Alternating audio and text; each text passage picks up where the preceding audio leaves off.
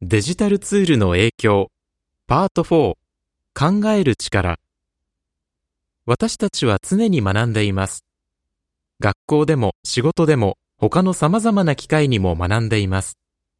テクノロジーが発達したおかげで今はたくさんの情報に簡単にアクセスできるようになりました。家から出なくても椅子に座ったままでも新しいことをいろいろ学べます。でも何をするにもデジタルツールに頼っていると、こんな風になりがちです。じっくり考えながら読むことができない。一度に一つのことに集中できない。一人の時間がつまらなく感じる。知っておきたいこと。読む。ネットでざっと読むことに慣れていて、じっくり読むのが苦手という人もいます。欲しい情報をすぐに見つけたいときは流し読みで十分かもしれません。でもそういう読み方では深い内容について考えたり理解したりすることはできません。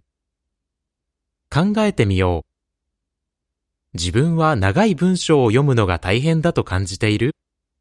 じっくり読む力が身につくとどんなメリットがある？集中する。デジタルツールがあれば2つの作業を同時にこなせると考える人たちもいます。ある人たちは勉強しながら友達とメッセージのやり取りをしています。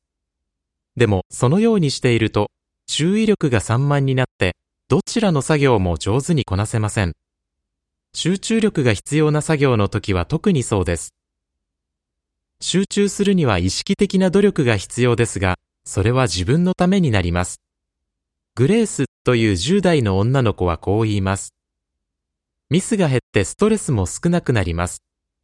いろいろな作業に気が散らされるより、一つのことに集中して取り組んだ方がいいです。考えてみよう。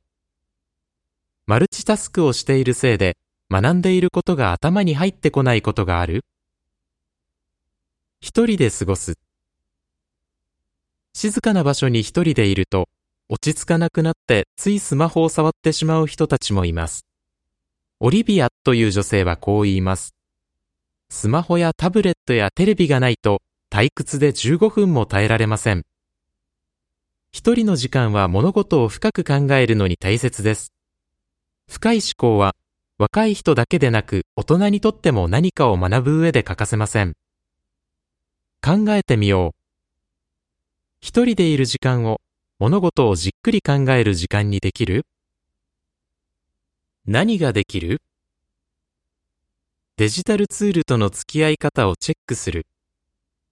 どんな風にデジタルツールを使えば考える力を伸ばせますか？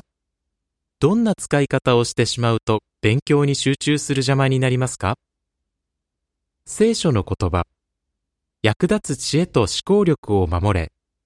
格言3章21節。セルフチェック。長い文章を読んでいると集中力が持たない？どんなことに気を散らされやすい？